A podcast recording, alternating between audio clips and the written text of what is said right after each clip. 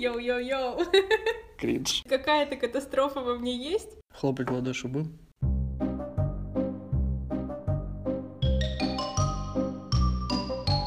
Привет, привет, привет! Это подкаст «Космически умозрительно» от библиотечного центра общения «Современник». Меня зовут Полина, а на какой сегодня стороне вы узнаете чуть позже. А меня зовут Женя, и я могу вам сразу заспойлерить, я не буду как Полина тянуть резину. Сегодня у нас юбилейный выпуск. Мини-юбилейный. Мини-юбилейный выпуск, и мы решили в честь этого поменяться местами. Сегодня я буду говорить о науке. А я буду о искусстве. Ну что, начнем? Вперед! Сегодня у нас нет третьего человека, который обычно раскручивает нашу монету, поэтому я, наверное, доверю тебе это делать. Договорились. Напоминаю, что у нас есть монета, на одной стороне которой написано мое имя, на другой имя Жени. Сейчас Женя раскрутит монету, и мы узнаем, с кого начнем.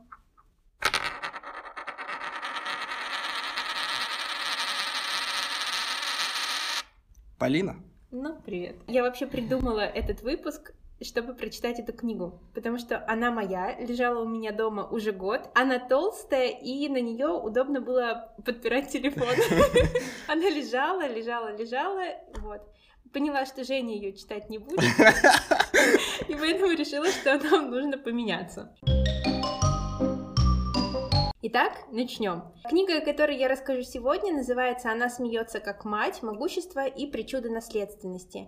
Ее написал Карл Циммер, популяризатор науки и преподаватель научной журналистики в Ельском университете. Вообще, эта книга родилась из его попытки узнать себя, узнать, кто его предки, откуда они пришли. Когда его жена была беременна первым ребенком, они обратились к генетическому консультанту, и на этом приеме у них начали расспрашивать, что они знают про предков, про свои заболевания, и Карл понял, что он потерялся. Несмотря на то, что он вроде бы знал всю теорию, что такое гены, что такое наследственность, и он знал что-то про своих родителей, немножко поменьше про своих бабушек, дедушек, потом следы терялись. И у него в голове начали возникать страшные картины какого-то дядюшки, который болел какой-то болезнью. И он думает, боже, я точно носитель гена катастрофы, и передам его своим детям. Так, сразу вопрос. После того, как ты начала читать эту книгу, подобные мысли у тебя были? У меня были, да. Я тоже поняла, что я знаю, что все болели чем-то. Не знаю чем. То есть какая-то катастрофа во мне есть, но какая? Ну ты приступила к исследованию катастрофы. Да нет, конечно, я все это время книжку читала. Посмотри, 596 страниц. 600 почти. Страниц 50 — это глоссарий, словарик. Он помогает разобраться с терминами. Там, конечно же, много-много-много-много ссылок. Э, сразу скажу, Цимер не как Панасенков, он не ссылается сам на себя. Все научно, все хорошо, все проверено. Ну, в общем, Цимер начал исследовать свою семью. Сейчас у него две дочки подростки, с ними все хорошо, никакой катастрофы не случилось, интеллект сохранный. Ну, давайте я немножко подушню. Чуть-чуть. Чуть-чуть. С теории начну, а потом уже будем разбираться на конкретных примерах. Генетика наука сравнительно молодая, куча вопросов, на которые нет ответа. Например? Она, ну, геном человека до сих пор не расшифрован. Конечно, по-моему, в начале нулевых американский президент на тот момент сказал, что все, мы расшифровали геном, мы все знаем про человека. Но, во-первых, это был один конкретный человек, во-вторых, там было куча ошибок, Угу. у нас то и дело находят гены от неандертальцев, и люди в блогах пишут, все, я на 5% неандерталец, я всегда это чувствовала, у меня высокий лоб. Да, есть чем гордиться. Да-да-да. У Цимера, кстати, нашли 2% ген от денисовцев. Но это тоже ни на что не влияет в каждом из нас есть частичка этого, потому что когда Homo sapiens сформировался, он э, мог скрещиваться и с неандертальцами, и с денисовцами, поэтому понятно, что этот крохотный процент генов в нас всех есть. Угу. Совокупность всех генов в организме человека называется геном. Угу. Геном разбит на 46 пар молекул ДНК. ДНК — это длинные последовательности нуклеотидов. Это аденин, тимин, гуанин и цитозин. Одна пара молекул ДНК называется хромосома. Помнишь, сколько у человека хромосом? 46. Да, 23 пары. Да. А у картошки 48. Она победила в этой гонке. По крайней мере, ей не нужно на работу к 10. Ген о котором мы будем говорить, это определенный участок ДНК, определенная последовательность нуклеотидов, которая расположена в определенном месте. Угу. Соответственно, каждый из нас носитель фрагментов ДНК, которые он унаследовал от своих предков. На этом душнёж закончен. Фух. Едем дальше. А то почувствовал, как будто я вернулся Да. в седьмой класс на биологию. Как обо всем, представление о наследственности тоже менялось. В античности считали, что человек наследует, но важно отметить, только от отца весь опыт который родитель приобрел за время жизни. Женщина в этом процессе участвовала как почва, которая влияет на рост дуба и желудя, то есть очень посредственно. Угу. Гиппократ, например, был уверен, что человек передает не совокупность признаков, а все в отдельности. Тогда ходила легенда, что у мужчины, который лишился пальца, родился ребенок без пальца. Ну и так во всем. Человек облысел, получил лысого ребенка, например. Ну как бы. В течение следующих столетий европейцы искали новое обоснование. В конце концов сошлись на том, что все наследственные признаки передаются по крови. Близко, но не совсем. Кстати, население Малазийских островов Ланкава до сих пор считает, что дети становятся родственниками через еду. То есть э, сначала ребенок питается молоком матери, Потом все дети в одной семье едят один и тот же рис, выращенный на одной и той же земле. Как говорится, есть один нюанс. Если двух детей, не родственников, скормила одна и та же женщина, они уже считаются родственниками, и, соответственно, брак между ними — инцест. Кошмар. А Ну- что насчет общественных мест, как они там в школе питаются в столовой? Ты знаешь, мне кажется, что нужно уточнить, есть ли в Ланкаве школы, Справедливо. потому что один и тот же рис, выращенный на одной и той же земле. Да, прикинь, бедняку какому-то помочь, позвать его к себе в дом, накормить и все, и он, и он твой родственник. И он с тобой навсегда. Ну, давай вернемся в Европу. Сначала по крови начали сортировать животных. Самая благородная кровь была у сокола. Ты помнишь, что соколиная охота это считалось досугом королей? Ну, честно говоря, смутно припоминаю. Ну, в общем, благородная птица, благородным людям. всё. Ну да, то, что она Вопросов благородная, нет. да.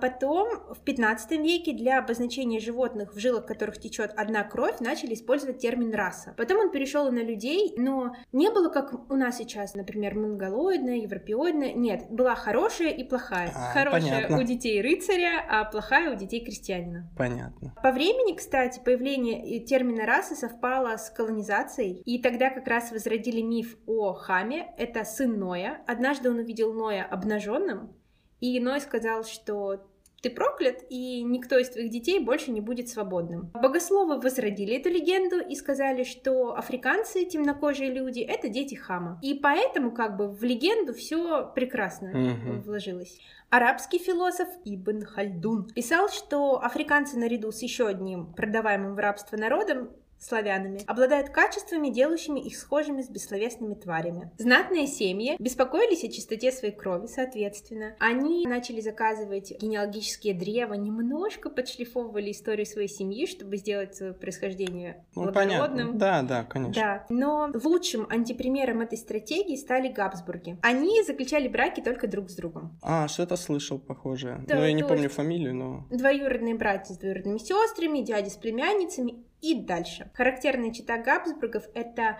активно выдающаяся вперед нижняя челюсть. Угу, понятно. Ну, точнее, недоразвитая верхняя. Я приложу портрет в нашей группе ВКонтакте, чтобы вы могли увидеть. Здесь не нужно даже делать тест ДНК и идти к Малахову, потому что очевидно. Мгм. А это какой век примерно? Филипп II, о котором я буду говорить, родился в 1527 году, то есть это 16 век. Мгм. Ну и, соответственно, сейчас мы рассмотрим несколько его потомков.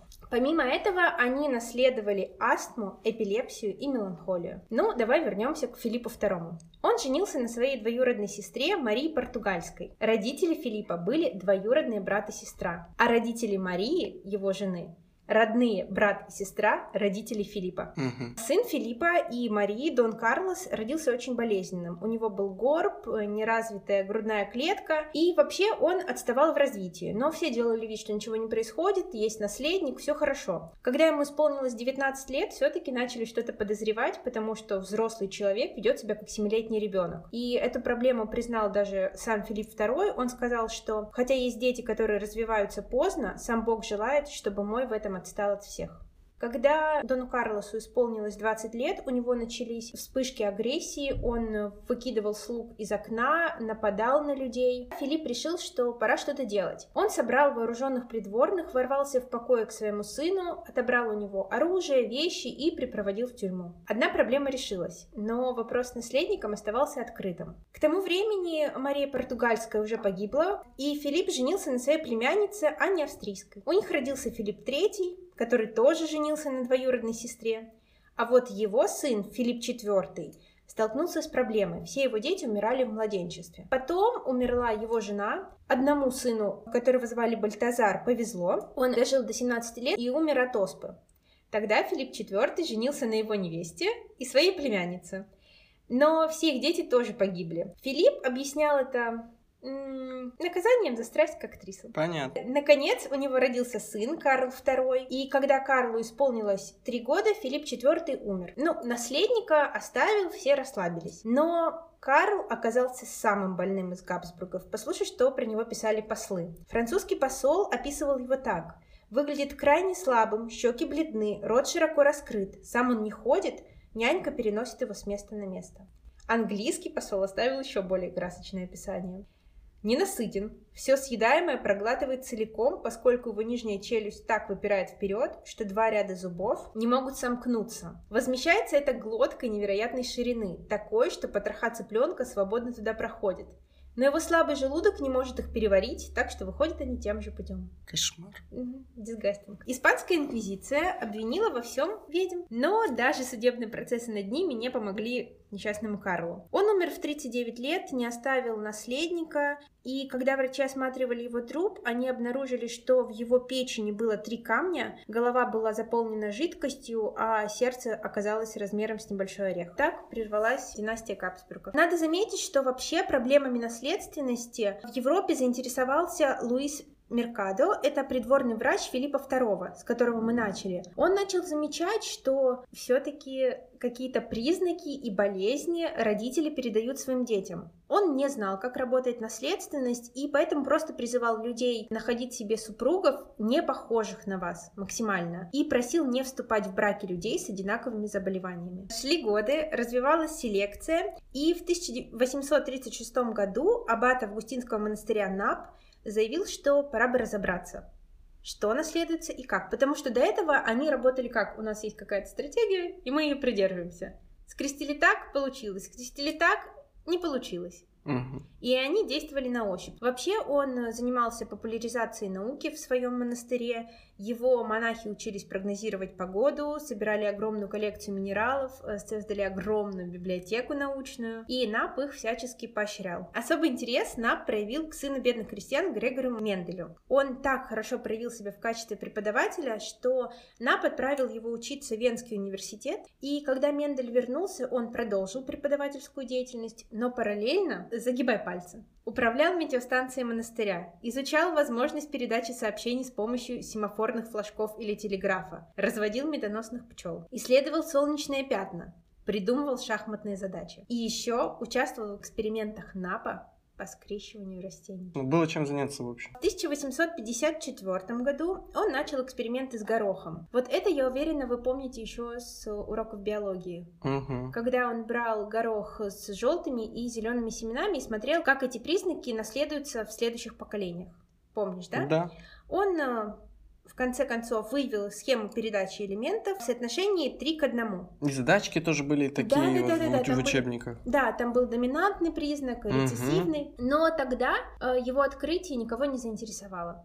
Это сейчас закон назван его фамилией, все хорошо, но Мендель несколько разочаровался, начал заниматься делами монастыря, и на его похоронах не было ни одного ученого. То есть пришли только крестьяне и бедняки, которые ходили в монастырь. Мгм. Вообще, работа селекционера — это занятие неблагодарное. Здесь рассказывается о такой ситуации. Лютер Бёрбанк несколько лет старательно выводил определенный сорт лилий. И вот он добился этого эталона.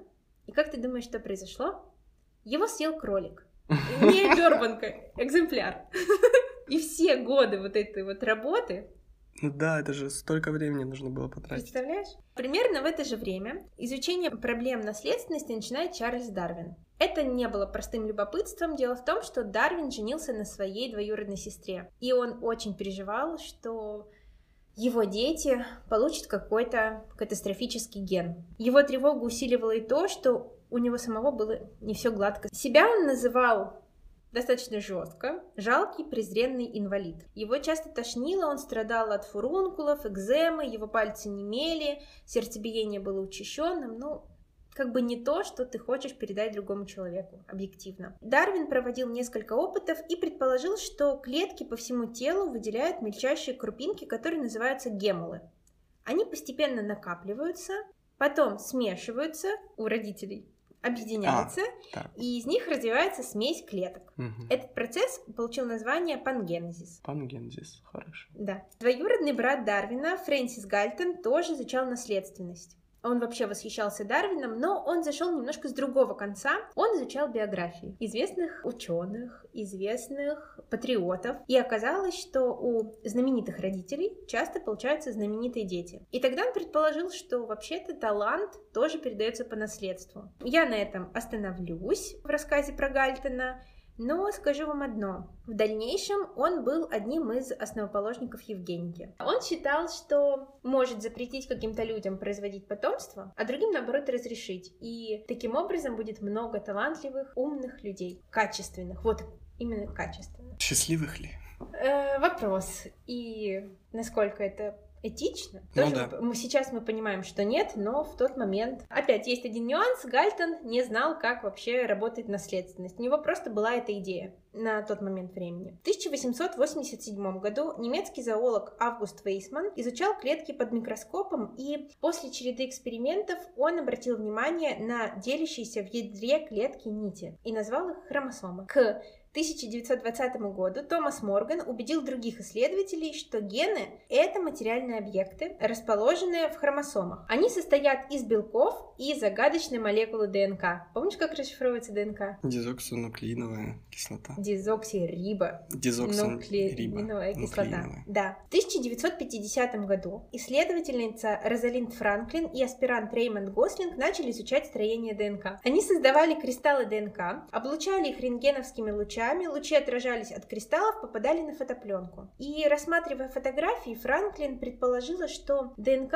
имеет закрученную Спиралевидную. форму. Спираль, да, все верно. Но она была такой, ну, настоящей исследовательницей, и она решила не делать поспешных выводов и продолжить свои исследования, чтобы получить более качественные фотографии. Но вот проблема. Параллельно с ней другие ученые, Фрэнсис Крик и Джеймс Уотсон, проводили похожие исследования. И они ждать не хотели. Понятно. Уотсон поговорил с Франклин и сделал поспешные записи. На основе этих записей он создал молекулы ДНК. Франклин узнал об этом, посмотрела на модель и разозлилась, потому что Уотсон абсолютно не понял химии и ошибся в модели во всем. У лаборатории, в которой проводились эксперименты, был заместитель руководителя Морис Уилкинс. И он был убежден, что Франклин здесь работает на него. Франклин так не считала и давала ему понять. Он хихикал и постоянно жаловался, говоря о том, что наша угрюмая леди меня не слушается. Но его положение давало ему доступ к копиям фотографий, сделанных Франклин. В 1953 году, то есть прошло три года с момента старта исследований, он показал одну особенно впечатляющую фотографию Уотсону. Теперь тот хорошо разглядел форму ДНК. Кроме того, они раздобыли выдержки из неопубликованных статей Франклин. Все украли. Саму Франклин в известность никто не поставил. В журнале Nature от 25 апреля 1953 года вышли две статьи. В одной статье представлена модель Крика и Уотсона, в другой данные Франклин и Гослинга по рентгеновским снимкам. Можешь угадать, какая из статей произвела фурор? Ну, первое. А подожди, а во второй статье Франклина Гослинга там тоже же были какие-то идеи о том, как выглядит модель ДНК, вот это все? Да, но там были Получается, только... статьи были, можно сказать, похожи. Да, но Уотсон и Крик опередили только в том, что они уже создали модель ДНК. М, То есть они не тратили время, они просто взяли готовый материал Франклин, немножко его переработали и сделали модель. Ну, понятно, как мы курсовые делаем. Нет, мы не так делаем.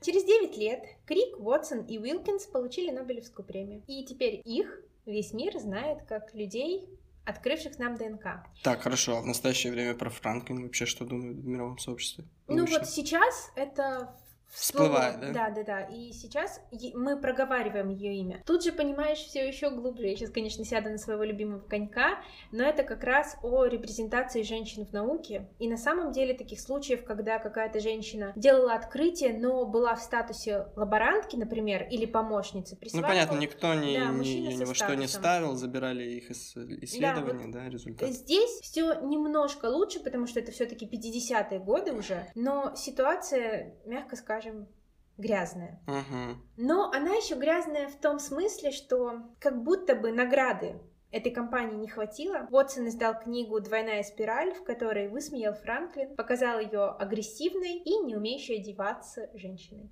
Да это тут при чем вообще, как она одевается, когда тут речь идет о ДНК? И научных исследованиях. Вопрос витает в воздухе. Но, как бы то ни было, открытие ДНК позволило свести наследственность к относительно простому своду правил, так. о которых вы прочитаете сами. Сейчас мы проскакали примерно 113 страниц. Книге 500. Угу. И в следующих главах вы узнаете, как недостаток знаний о генах поощрял Евгенику, как против Чарли Чаплина в процессе доказательства его отцовства применили правила белоголового орлана, как с помощью волчка антропологи определяли цвет кожи мулатов и многое другое. Ничего себе. Слушай, интересно. Очень, честно, я вообще не пожалела, что я за нее взялась. Классно, сложно. А Карл Циммер, он вообще перед тем, как написать эту книгу, у тебя что-нибудь известно о нем? У него была какая-то научная деятельность там? А, он не ученый, он научный журналист. Ну, как создается научпоп? У него есть какой-то багаж знаний, но разговаривая с учеными и переводя их сложный научный язык на обывательский, он пишет книги. Чем-то похоже на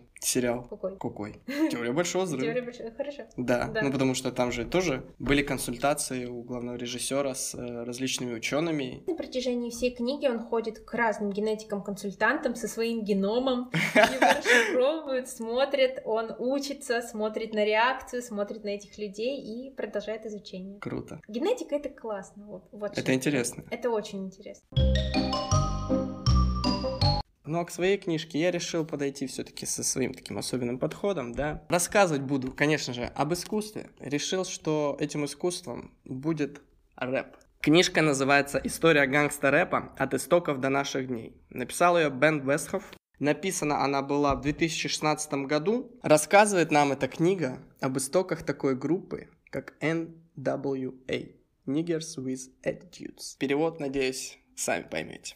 У истоков этой группы стояли такие личности, как Eazy-E, он же Эрик Райт, Dr. Dre, Андре Янг и Ice Cube, Оши Джексон. Кроме них также еще был рэпер MC Ren и саунд-продюсер DJ Yella. Повествование начинается с личных историй каждого из этих персонажей. Ну, естественно, большая часть времени уделена основным трем персонажам. Это Eazy-E, Dr. Dre и Ice Cube. Какие годы это все? Конец 80-х, то есть Мгм. 1886 год, это конец 80-х же, правильно? Вот, и начало 90-х, там до 92-95-го. Там, конечно, затрагивается немного больше, чем конкретно история NWA, потому что группа распалась после ухода доктора Дре. Но об этом чуть позже. Рассказывается о других лейблах, которые занимались рэпом. Там такие просто Санта-Барбары тоже, на самом деле. Про Тупака, про Биги, про Эминема чуть-чуть. Ну, то есть уже конец как раз 90-х, 96-й, 97-й. а Рассказываются более-менее о нашей современной истории, потому что, извините меня, доктор Дре до сих пор на плаву и выпускает свой материал, имеет свой собственный лейбл, поднимает артистов,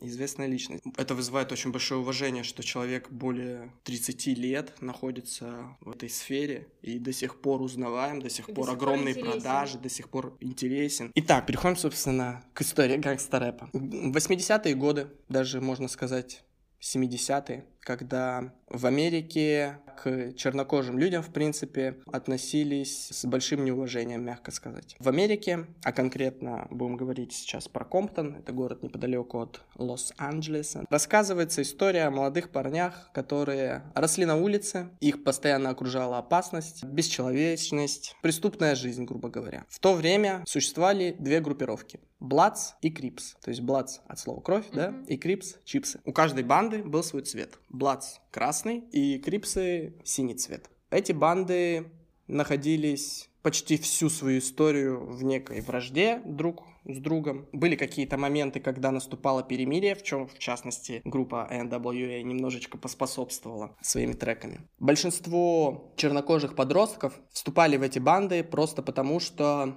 их жизнь не имело никакого смысла, по их мнению. Потому что вся их жизнь невозможно была бы без улиц. К чернокожим относились очень неуважительно, как я сказал. В частности, это неуважение было со стороны полиции. То есть любого чернокожего подростка, идущего вечером по какому-то темному переулку, сразу подозревали в продаже наркотиков, в том, что у него оружие, в том, что он идет кого-то грабить. Были случаи, когда полицейские превышали свои полномочия, избивали до полусмерти, застреливали, в том числе и несовершеннолетних. Никто не хотел обращать на это внимание среди людей, которые имели какой-то статус. Тот же самый просто средний класс обычных людей. Я уже не говорю про политиков. Группа NWA, по моему мнению и по мнению очень многих других людей, стала глазом протеста. Подняла вот эти вот темы притеснения чернокожих людей на уровень всей страны, а потом, я думаю, что и на общемировой уровень. Это как будто бы витало в воздухе, никто об этом не сказал. Да, в общем, как зародилась группа, собственно, NWA. Ее основателем можно считать Эрика Райта, он же Изи И. Свою, так сказать, рэперскую карьеру он начал с того, что ему понадобилось создать капитал, чтобы открыть свой собственный лейбл. И угадай, как он заработал этот капитал? Украл? Нет. Ограбил? Продажей наркотиков. Давай я сразу оговорюсь, чтобы не было вопросов. Мы не одобряем, Да. даже, даже осуждаем. Да, мы осуждаем Да. наркотики, любые насильственные действия. Но это часть истории. Да, это часть истории, к сожалению, то, что написано пером, не вырубишь топором. Параллельно тому, что он занимался этими грязными делами, у него была огромная страсть к музыке. Ему очень нравилась музыка. Постоянно тусовался среди ребят, которые диджеили, потому что когда рэперов не существовало еще, Такое было. такое было, да. Поверить. Крутыми чуваками считались те, кто умели диджеить. Сводить треки. Да, делать какие-то ремиксы, мэшапы и так Но они далее. до сих пор классные. Да, несомненно, диджеи до сих пор у нас в обществе уважаемые люди, да. DJ Khaled! DJ Smash. Да. Рэперы в те времена, начало 80-х, 70-е, считались, ну, такие, ну, какие-то непонятные вообще ребята, что-то приходят, читают под биты. Нет, все девчонки любили диджеев. Вся молодежь качалась в клубе под диджейские треки. Плавно переходим к истории доктора Дре, который в школьные годы тоже смотрел на диджеев, как на крутых ребят, тоже очень сильно интересовался музыкой. Ему подарили на день рождения или на Новый год тоже это диджейский пульт. Он постоянно сидел в гараже, диджейл, и это ему нравилось. У него абсолютно музыкальный слух. Музыкального образования как такового он не имел, но каждый вечер он слушал какие-то пластинки, пытался сам сводить, и через этот опыт он и учился. Познакомился он с Изи И в одном из клубов, где он диджейл, а получал там какие-то копейки за каждое выступление по нескольку баксов. С Изи И он подружился. Доктор Дре уже, в принципе, заимел какой-то успех. Его в каких-то клубах уже узнавали, когда он диджейл. Ну, он подросток, постоянно в какие-то там передряги втягивается на машине, был пьяным, превысил скорость, его притормозили и все. Он у своего, ну можно сказать, босса, у Алонса, в чем клубе он выступал, попросил у него денег, чтобы тот помог, вытащил его из тюрьмы. Алонсо сказал, что нет, извини, денег нет, хотя на самом деле были. И ему в этом помог Изи И, как раз таки он заплатил залог, вытащил его из тюрьмы, и с этого началась их большая дружба. Они вечно между собой разговаривали о том, что надо двигаться, Что-то замутить замутить, да. И пришли к тому, что музыка. Музыка — это дело, которое их объединяет, которым они оба увлекаются. У Изи и был капитал, ему искал место, куда это можно вложить. Мгм. Вот и доктор Дре предложил ему создать свой собственный лейбл и начать записывать треки. Чтоб ты понимала, к рэперам все еще на тот момент относились, так сказать, пренебрежительно, не считали их какими-то значимыми персонами. Сама ты понимаешь, доктор Дре пишет музыку, Мгм. Изи И отвечает за капитал. Нужен тот, кто будет писать Тексты. текст. Этим третьим человеком стал Ice Cube. На тот момент ему что-то было то ли 16, то ли 17 лет, он оканчивал школу, у него был блокнот с текстами, он постоянно что-то писал. По дороге в школу, в школе, когда возвращался домой, весь рэп, который он начинал писать, были такими, ну, простецкими стишками, четверостишьями, с рифмами какими-то смешными. Он читал это в своей компании, и то есть это было больше хобби. Ну, знаешь, ты собрался там с пацанами, Мгм. просто сидите, рифмуйте. Но он с очень большим уважением смотрел на доктора Дре. Стоит отметить, что они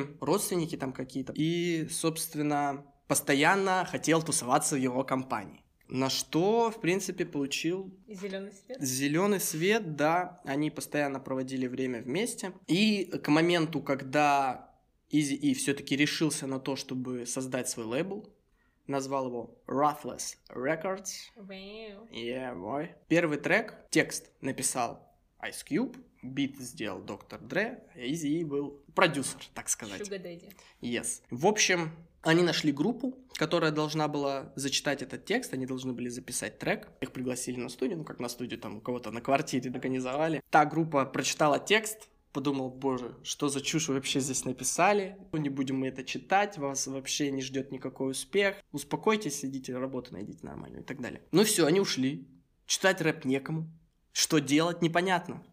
И доктор Дре смотрит на Изи И и говорит ему, давай, иди в кабинку, записывай. А тут такой, да нет, ты чё, я не умею читать рэп. Это было очень смешно, потому что Изи И стеснялся, что в комнате присутствует Ice Cube и все это наблюдает, и тот ему говорит, выйди. И они с доктором Дре остались наедине. Каждую строчку зачитывали отдельно, зачитал, доктор Дре прослушал, если это звучит плохо, все, перезаписываем. В принципе, строк не так много было, но записывались они тогда что-то около 20 часов. Представляешь, да? Но именно с этих строк и началась история гангстер-рэпа. Как я уже сказал, к группе NWA в ее составе еще были MC Ren и DJ Ела. Помимо них еще в группу входили в различный период еще другие рэперы. Arabian Prince, Dog. Большой перечень на самом деле. Как мне кажется, все-таки вот эта тройка, она была основным костяком, потому что Группа просуществовала на самом деле недолго, с 86-87 по 91-92. То есть от 4 до 6 лет, там везде разные источники, как бы по-разному трактуют, да, когда началось, когда закончилось. Они записали трек, записали альбом потом. В чем была их основная проблема? В том, что в те времена, ну, естественно, не было интернета. Как ты будешь продвигать свое творчество? Радио было. Но на радио подобными треками не пускали. Почему? Сама понимаешь. Маты, наркотики, пренебрежительной манере относились к женщинам. На радио попасть было очень трудно. Собственно говоря, это была одна из их основных проблем, потому что из-за того, что тебя и твои треки не могут на радио показать, тебе сложно найти лейбл. После продажи их первого альбома им понадобился менеджер. И тут следует сделать такую небольшую оговорку, что существует фильм Straight Outta Compton, который рассказывает тоже об истории NWA. В нем и в этой книге есть ну, достаточное количество различий, то, как это освещено там, и то, как это освещено здесь. Мне кажется, что книга в этом случае более правдоподобна. Не знаю, почему мне так кажется, но просто мне так кажется. Потому Вот. что книга. Ну, потому что книга, да, возможно. Книга написана позже, чем фильм, Мгм. Вот, потому что в ней он упоминается. В фильме, после выпуска их первого альбома, Изи И встречается с менеджером Джимми Хеллер. И все это в фильме обставлено так, будто Джимми Хеллеру был нужен Изи И и его группа больше, чем самому Изи И. Увидел молодых звезд, захотел их к себе, вот. А в книге это вообще по-другому. Потому что в книге рассказывается о том, что Изи И сам искал способы связаться с Джимми, он даже заплатил Алонсо, Алонсо это был бывший Да, начальник, владелец клуба. да, владелец клуба, где выступал доктор Дре. Он через Алонсо связался с Джимми Хеллером, заплатил ему деньги за то, чтобы тот организовал им встречу. Сам пытался убедить Джимми с ними работать. Джимми Хеллер неоднозначная личность в истории NWA, поскольку некоторые люди считают, что без него невозможно было бы пропиарить эту группу, так сказать. Но с другой стороны, он очень сильно обманывал всех ее участников. Сама понимаешь, чернокожие парни, многие несовершеннолетние, никогда не работали с юридическими вопросами, договоры подписывают даже не глядя, и все. А потом выясняется, что на самом деле они даже не участники, как, например, Ice Cube, а просто наемные рабочие. Или как у доктора Дре, что он получает всего 2% роялти со всех работ. А Ice Cube, который написал там половину текстов для всех э, их треков, тоже как бы остается у обочины. Но все все-таки отдать уважение Джимми Хеллеру, поскольку он смог найти лейбл Priority Records, который решился все-таки дать денег им на записи и так далее, продвигать их творчество, рекламные кампании, радио, выпуски пластинок и так далее. Джимми Хеллер смог, но очень сильно обманывал их как бы по сути рассказывается, что они в принципе как бы вместе основали вот Ruthless Records. Честно говоря, все немножко запутано. Временные рамки как-то смываются, и в книге в том числе, потому что иногда там могут сильно-сильно зайти вперед, рассказывая о каком-то конкретном персонаже, а потом возвращаются назад там на 10 лет и уже ведут историю общую. Первый альбом, выпущенный уже вместе с Priority Records, который назывался Straight Outta Compton, прямиком из Комптона, взорвал абсолютно все. Их трек знаменитый, написанный после того, как полицейские очень сильно прижали группу NWA. Просто так. Просто потому, что они чернокожие. В фильме эта ситуация обыгрывается, что они вышли из студии звукозаписи, просто стояли у ее входа, кушали там гамбургер, пили колу и так далее. Просто стояли, ничего не делали. К ним подъехала полицейская, две полицейские машины, вылезли копы и говорят им на землю, все, будем обыскивать вас. Это их очень сильно разозлило. Джимми выбежал, говорит, вы что, прекратите все дела, это мои ребята, они со мной работают, они вообще-то музыканты и так далее. Но копам было все равно. Обыскали, пустили, поссорились с Джимми, но это было в фильме. А в книге рассказывается немного по-другому, что там две версии, где-то их прижали прямо во время работы, а где-то когда они отдыхали. А кто рассказчики вообще? Рассказчики, э, автор Бен Вестхоф, он принципе, как и твой автор, журналист только не генетический, да, а рэперский. Он брал интервью в том числе у участников NWA, родственников их каких-то, у ребят, которые просто крутились в сфере рэпа, у тех, кто работал на радио и так далее. То есть это сборная солянка всех историй. После того, как выпустили первый альбом, не сошла огромная слава, первым ушел из группы Ice Cube. То есть его не устраивало, что ему не платят деньги. У них у всех были деньги, но не было какого-то вот твоя зарплата, держи денежку, все. Если они там что-то попросят, то, наверное, им все-таки давали это. Но, сама понимаешь, не всех такие условия устраивают. Да. И первый опомнился Ice Cube. Он ушел с лейбла после тура. Он ушел, остался причем на том же лейбле Priority Records, но уже начал карьеру сольного артиста. Естественно, группе NWA это не понравилось, что он их типа кинул, угу. они начали сыпать его дисами. Понимаешь, да, да что да, такое да, дисы? Да. Причем начали это как раз-таки первые NWA. Ice Cube им первое время не отвечал, и тут тоже, кстати, немножечко отличаются версия книги и версия фильма, потому что в фильме показано, что не все участники NWA были негативно настроены к Ice Cube, а в книге рассказывается о том, что все, в том числе Доктор Дре. В фильме показано, что он рад за него, за его сольную карьеру, потому что после ухода из NWA Ice Cube просто в топах, обгонял их, его альбомы платиновые, несколько миллионов покупок. То есть. Мне просто непонятно, у них вроде бы был общий враг, вот этот продюсер, но в итоге плохим оказался Ice Cube, у которого первого открылись глаза. Да, потому что другие ребята не верили ему, понимаешь? То есть их все устраивало. Уход Ice Cube им казался как некое предательство. Ice Cube пытался донести в том числе доктору Дре, что «Эй, дружище, очнись, нас обманывают». И Изи И тоже. В конечном итоге они, конечно, все поймут, что Джимми Хеллер Киллер их всех обманывал. Потом уйдет доктор Дре, потом уже и до Изи И дойдет, что все, Джимми-то его обманывает, потому что по бумагам, угу. наконец-то отдаст их юристу. Юрист посмотрит и скажет, чувак, ты тоже облапошен. Он просто был, да, действительно, просто первым человеком, у кого открылись глаза. Он ушел, начал сольную карьеру, записал классный альбом America's Most Wanted. Естественно, NWA на него обозлились за все это. Задисили его первыми.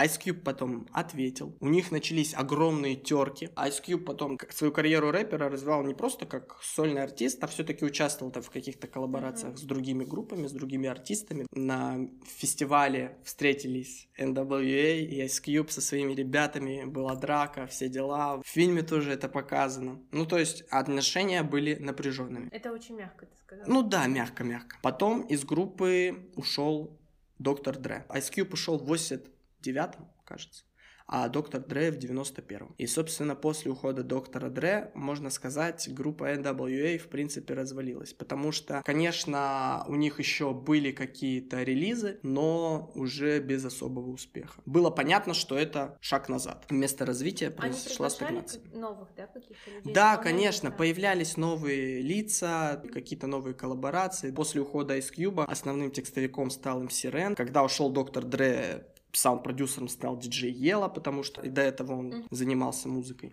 Сама понимаешь, ушел Ice Cube, стало чуть-чуть похуже, ушел доктор Дре, все, почти развалилось. Поэтому я и говорю, что основным костяком все-таки были вот эта троица. Как произошел уход доктора Дре? Доктор Дре на самом деле тоже начал уже потом подозревать, что что-то происходит не так. Обратился тогда к своему приятелю Шуг Найт. Шуг Найт владелец, не знаю, до сих пор он владелец или нет, Death Row Records лейбл, на котором были такие ребята, как Snoop Dogg, Тупак, доктор Дрэп, он предложил, давай-ка мы посмотрим твой контракт, гладко ли там все. Посмотрел, естественно, оказалось, что все не так гладко. Решил доктора Дре из NWA переманить к себе на лейбл, чтобы он на него работал. Так и произошло, но да, к сожалению, нет, э, там условия, конечно, были получше, но, к сожалению, эта история тоже кончилась печально, потому что доктор Дре ушел, тоже, можно сказать, со скандалом из Death Row Records. Все права там остались э, у Death Row Records. Ну, у Шуга Найта, на самом деле, немного поехала крыша. Он сам по себе был таким безбашенным чуваком, потому что сам по себе здоровый. Он постоянно любил подраться, работал охранником какое-то время там в клубе, постоянно участвовал в каких-то стычках, и все свои вопросы он предпочитал решать грубой силой. И в какой-то момент доктор доктора Дре это задолбало, потому что для него всю его жизнь главным была музыка. Ему хотелось заниматься музыкой. И если ему не давали этим заниматься, то, сама понимаешь, ну, он покинул Death Row Records в 95-м, что ли. Ну, года могу путать, потому что на самом деле куча дат в каждый mm-hmm. год по несколько событий, и это все в голове удержать трудно. А записки я, как Полина, не веду. Я все ждала, когда ты пошутишь про мои стикеры,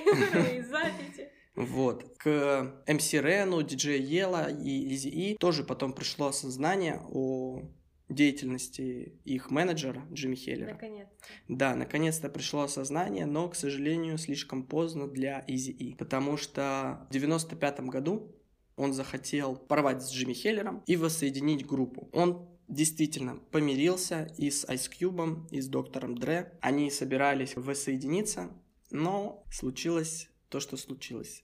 Изи И заболел ВИЧ. Через пару месяцев после того, как они приняли решение о том, чтобы соединиться, Изи И умер в больнице. Помимо истории NWA, в книге рассказывается и история вот как раз-таки лейбла Death Row Records, история Шуга Найта, история Тупака, Бигги. Для тебя, может быть, эти имена не особо значимы, но для наших слушателей, которые увлекаются хип-хопом, я думаю, все эти имена будут знакомы.